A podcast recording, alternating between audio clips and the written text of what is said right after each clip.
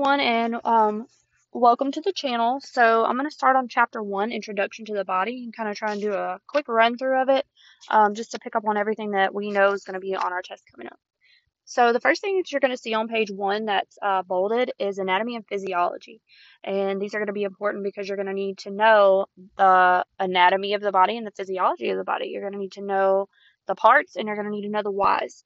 So anatomy is going to be um, literally means cutting apart or a dissection. So if someone has a wrongful death and you want to look into it, uh, you're going to have an autopsy performed, and this is just going to show you the inside of the body and what's going on. So the next word that you're going to see is physiology.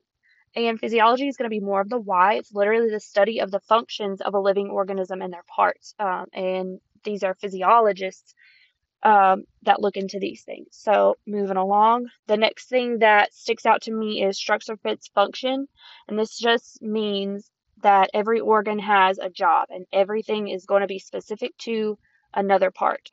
Um, all right, so the um, first bulleted point that we're going to hit is the scientific method. So, scientific me- method is a systematic approach to discovery.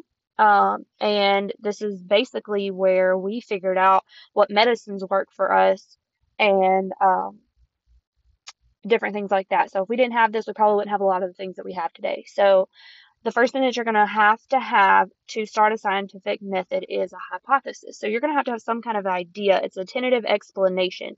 Um, a reasonable guess based on previous informal observations on a previously tested explanation. So this is just kind of an idea of something, but you're not really sure if you can prove it yet. So the next thing that you're going to have to do is an experiment. So experimentation is the next step in uh, scientific method.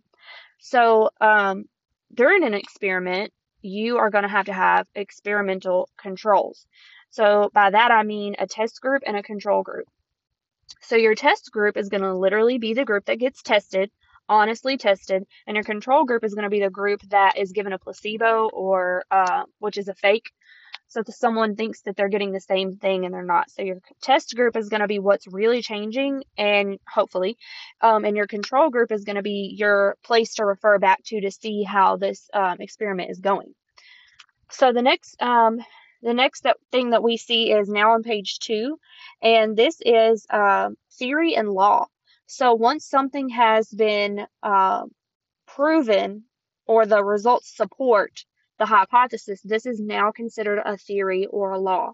Um, and this is going to be seen throughout biology, um, throughout chemistry, tons of things that we see um, now today. Um, all right, so moving right along, I know for sure that we are going to need to know approximately equals to one inch is 2.5 centimeters. That was said in class, and it's in the blue box on the top of page two. Um, okay, so now we're going to go on to levels of organization, and this is basically just a ladder. You're going to start from the smallest thing, and you're going to move your way up. So you're going to start at the chemical level. These are non-living things. These are elements. These are chemical level level things. Um, so your atoms, your molecules. Um, this is your beginning. You're going to go up to cells. I'm at the top of page three. And cells are considered to be the smallest living units of structure and function in our body. So chemical not living, cells are living. Okay. Now I'm on page four. You're going to go to tissues. Tissues are a step up from cells, and tissues are a group of cells um, you know, that are going to perform a function. A step up from tissues are organs, and these are the bigger pieces inside of our body that are going to perform actions um, to be able to, to run our body, to be able to live. And then another step up from organs is going to be an organ system. Okay, so I'm going to back up just a little bit. I'm going to go back to page three. I'm going to say if you were to hold a tissue in your hand and you were to crumple the tissue, kind of rub it around in your hands, and you were in a really light room, you're going to see some dust come out of that tissue. You're going to see some particles come up. And I want you to think of the little particles as, um, as the chemical parts. Little bitty pieces of dust are chemical. Okay. The bigger pieces that you see come out of that, you can see, uh, you can think of as cells. Okay, so tissue, the the tissue you could literally think of as tissue. Um, and then the tissue box would be the organ. Um, Okay, so all of these things are going to work together to make one big thing. So your organs are, you know, your heart, your liver, your kidneys, your intestines, your lungs, all the pieces that are going to work together to make homeostasis possible. And then an organ system is going to be, you know, the integumentary system, your skin, your respiratory system, your cardiac system, um, the bigger functions, almost like your body is a warehouse and your organs are going to work together in systems um, to make you the organism. Now we're on page four. Um, so the body as a whole is a human organism. Okay, so that's the first for that bullet point. Um, we're still on page four. And now we're going to look at anatomical position. So just like you have a, a, test group and a control group for an experiment, um, you want something to go back to, something to refer to to see if there's anything changed. This is why we have anatomical position. So um, anatomical position is just a go-to um, for literally everything that you're going to do with the body. So the next word that I'm seeing is bilateral symmetry. Symmetry meaning same. We learned this in kindergarten, so you're going to want both of your both sides of your body to look exactly the same when you're standing. And bilateral meaning both. Bi means two. Lateral is going to be um, you know opposite sides. So the same on both sides. Um, so as you can see, we're now on page five.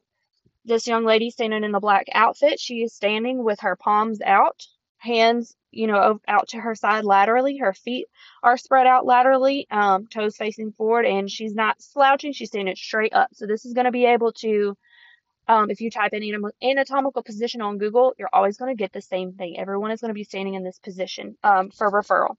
Okay, so um, the you're going to have to know how to apply directional terms. So the next two words that I'm seeing, I'm still on page five, are supine and prone. So when I think supine, I like to make uh, mnemonics. So I'm going to say if I'm laying in the supine position, I'm laying on my back in the bed, flat on the bed. Um, I like to sleep in the supine position. So sleep supine. Okay, and prone is going to be when you're laying face down on the bed. And if I'm laying on my stomach, I am prone to have breathing issues when I'm laying that way because that is hard when, you know, there's a lot of stuff weighing down on your chest. So supine and sleep and prone would be prone to having breathing problems if you're laying on your stomach. Okay, moving right along, anatomical directions. Um, this says when studying the body, it's often helpful to know whether an organ is in relation to other structures. Um, so now we're gonna go on down. There is a uh, compass looking thing um, on page five and the S is for superior, the I is for inferior, R is right, and L is left. Um, so this is again just another thing for reference. So now we're going to go into directional terms, and the first thing that you're going to see is superior and inferior. The way that I remember this is at the beginning of class, they told us if you had any issues that you're going to want to go up the chain of command. So you're going to go above superior. You're going to go to your superiors. Um, inferior, uh, anybody's ever hurt your feelings and made you feel small, they've made you feel inferior. You're going to think below, small. Um, okay, so moving on, anterior and posterior. I don't really have anything to memorize these with. Um, just know the A is in the front. Maybe A comes first in the alphabet, and P is later in the alphabet, so that's going to be in the back. Um, so anterior meaning front, posterior meaning back or uh, behind. All right, the third one we see is medial and lateral. Um, this is referring to um, the middle of the body. So medial meaning middle, and lateral would be farther away. Lateral is going to be farther away from the body. Um, all right, so next we have proximal and distal. So proximal means toward or nearest the trunk of the body, and distal means away from or farthest from the trunk of the point of origin of a body part. Um, so you could say your elbow is proximal to your shoulder, and it is um, distal to your wrist. So you're moving away from the body, distal, distant, proximal is you're going to be approximately close to the middle of your body. Um, okay, so five, I'm seeing superficial and deep. Um, these kind of are self-explanatory. If something is superficial, it's not really a big deal. Um, superficial would be like a cut on the top of your skin. It's going to be um, very, very close to the top. Deep obviously means deep. So um, if you have a gash, it's going to be deep. Um, okay, and then again, you see at the bottom of five the anatomical um, compass rosette. I'm not going to go through this. This is something that you can look at. Um, on page six now, these are not difficult to remember. We're going to get through these. Um, the first little lady that you see on figure 1-4 is um, posterior, anterior, superior, proximal, distal. Um, she, it's going, it's showing you arrows as to how the body would be set up. Um, and then the next thing that you're going to see is a um, are the planes of the body. So the first thing that I'm seeing in planes of the body um, is that a cut is called a section, and an imaginary flat plane is called or a plate is called a plane. So we're looking at different sections of the body, and they're being separated by a plane. Um, so a sagittal plane um, is going to be separating the body in uh, the front and the back. So let's see.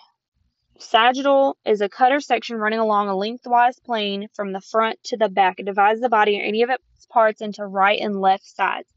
So if you're looking at a sagittal plane, that means you're going to have sides, sagittal sides, um, right and left. And then a mid sagittal plane is going to be sides, but you're directly in the middle. Your body's cut evenly in half. So sagittal sides, um, mid sagittal means middle sides. Okay. Um, the second one that I'm looking at is frontal plane. And this one is not going to be hard to memorize uh, because it's literally cutting your body in between the front and the back. So frontal plane is front and back. It's also called a coronal plane. It might be on the test, might not be, but it would be good to know it. So um, tra- transverse plane, the way that I remember this is it is a uh, a plate cut, you know, in between the body, cutting the body in half between top and bottom. So it's a horizontal line. So the way that I like to think of it is um, a traverse vehicle, a tra- Chevy Traverse would drive horizontally from the side to the side. Um, so transverse plane, I think a, tra- a Chevy Traverse driving down the road and this is how it's going to split that body. It's going to be um, in the top and bottom. So you're going to have an inferior and a superior um, section. Okay, so oblique planes is going to be, um, it's not going to be specifically um, even. These are just different, um, different kind of cuts, and sometimes these can be um, used in, excuse me, scans. All right, so moving on to body cavities.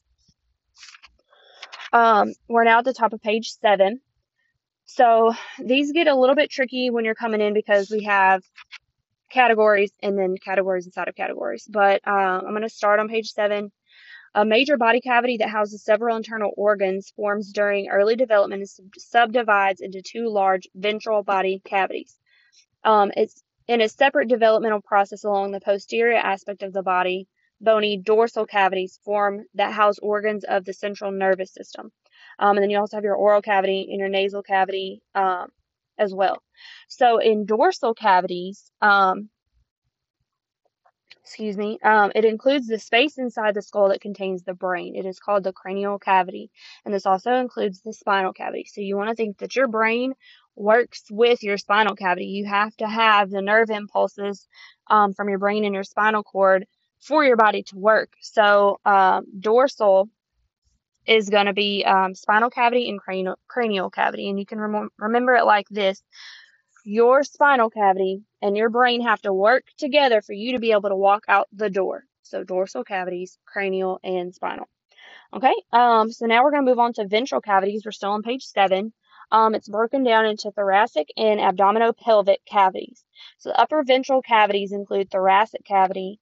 Um, you can also think of it, of it as your chest cavity, and um, the mid portion is a subdivision of the thoracic cavity called the mediastinum. The lateral subdivisions of the thoracic cavity are called the right and left pleural cavities.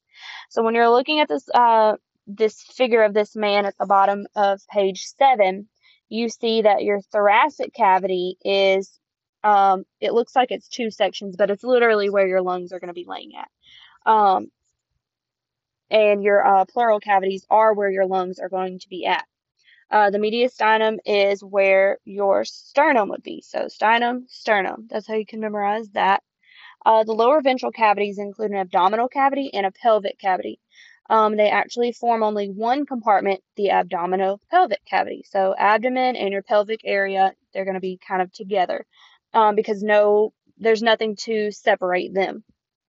So uh, you do have um, an example on here of the diaphragm, and it's a muscular sheet that separates the thoracic cavity from the abdominal cavity. So I will take a look at page seven and know what each cavity holds and know what these um, what these cavities are called.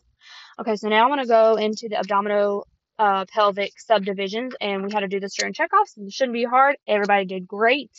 Um, when you are listening to your lung or to your uh, gastric sounds or bowel sounds, you're going to want to listen in these quadrants. So your right upper quadrant, um, right lower quadrant, left upper quadrant, and left lower quadrant. These are um, where your uh, gastric area is is divided.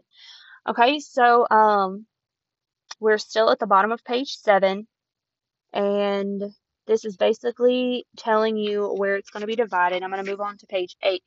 The abdominopelvic regions, um, upper regions, the right hypochondriac region, left hypochondriac region, and epigastric region are above an imaginary line across the abdomen at the level of the ninth rib cartilage cartilages. Excuse me. Okay, so we're going to look at the top of page 8 with the space that has um,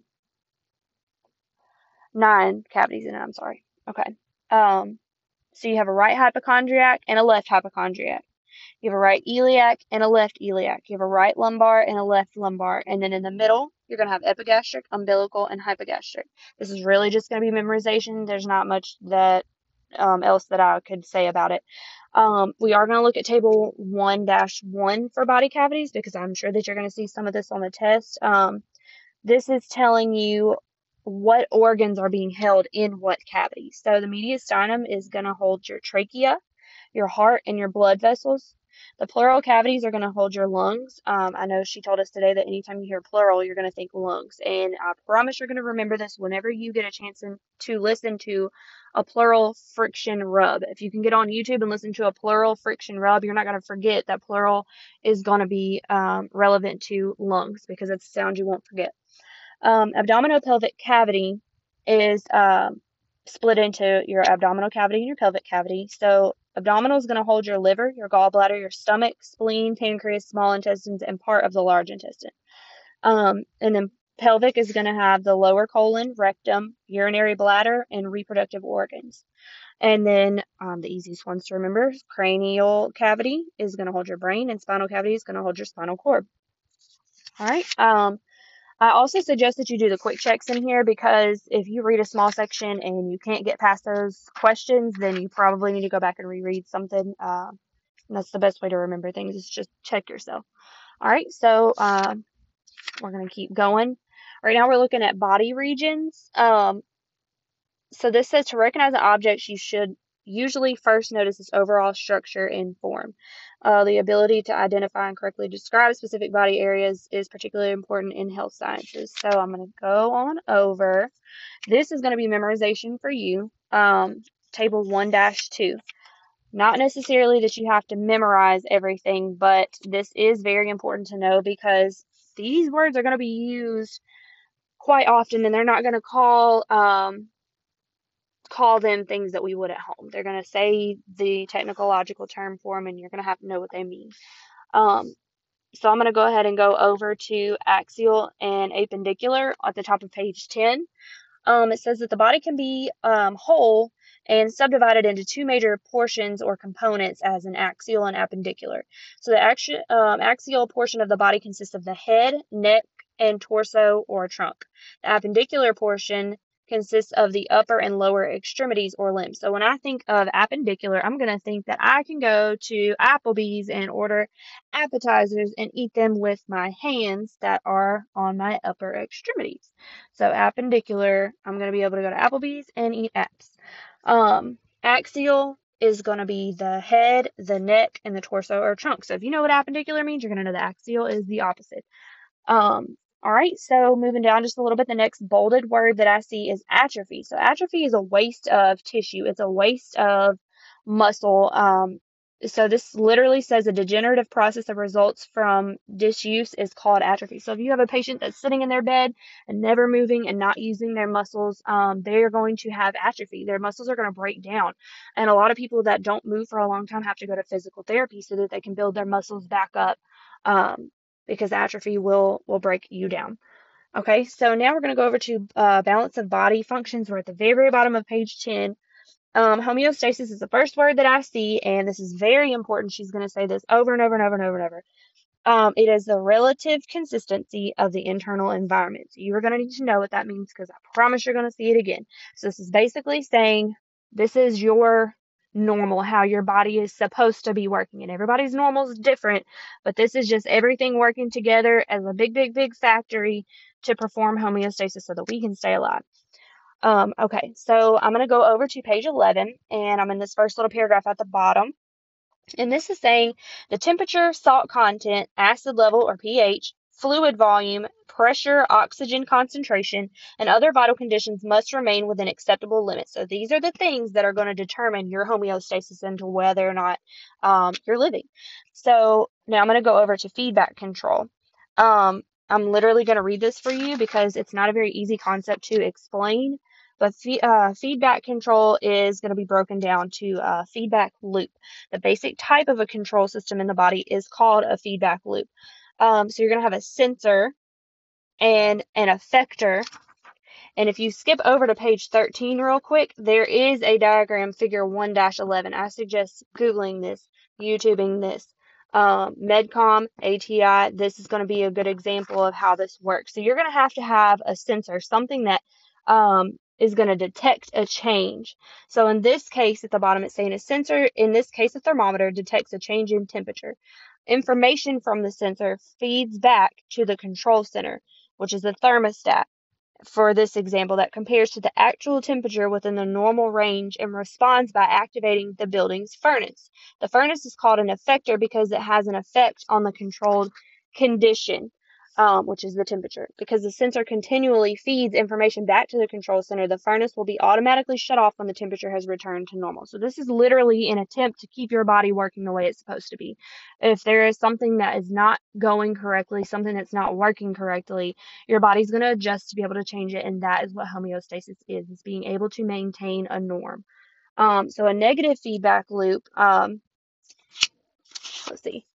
I'm going to look over at page 13 and I'm going to read underneath figure 111. Um, an engineer's diagram showing how a relatively consistent room temperature controlled condition can be maintained.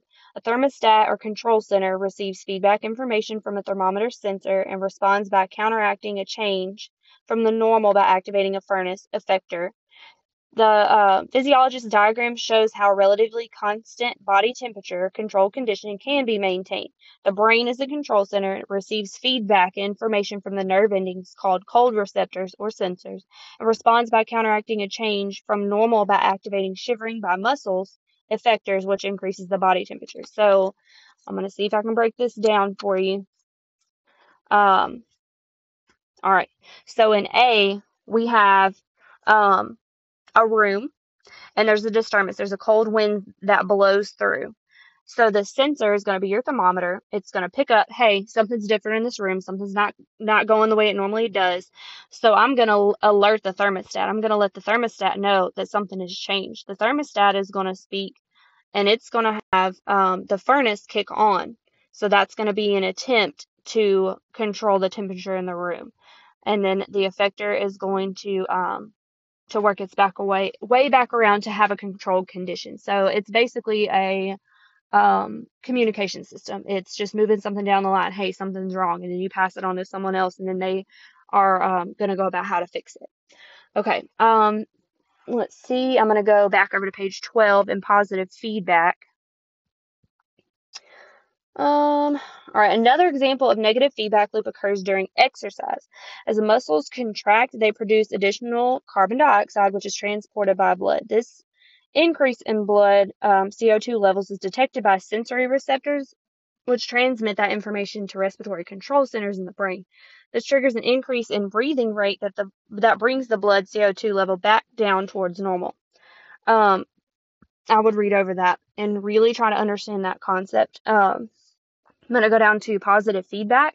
Um, this loop exists in the body and are sometimes involved in normal function. Positive feedback control loops are uh, stimulatory. Instead of an opposing a change in the internal environment and causing a return to normal, positive feedback loops are temporarily amplify the change that is occurring.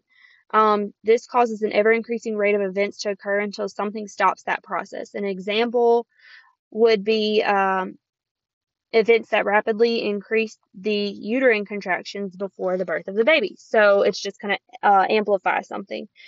So this says, however, negative feedback can abnormally turn into positive feedback, possibly causing a deadly shift in body function. Um, so when blood pressure is lost, uh, as occurs with severe bleeding, blood pressure drops. Um, so again, everything's trying to get your body back to normal.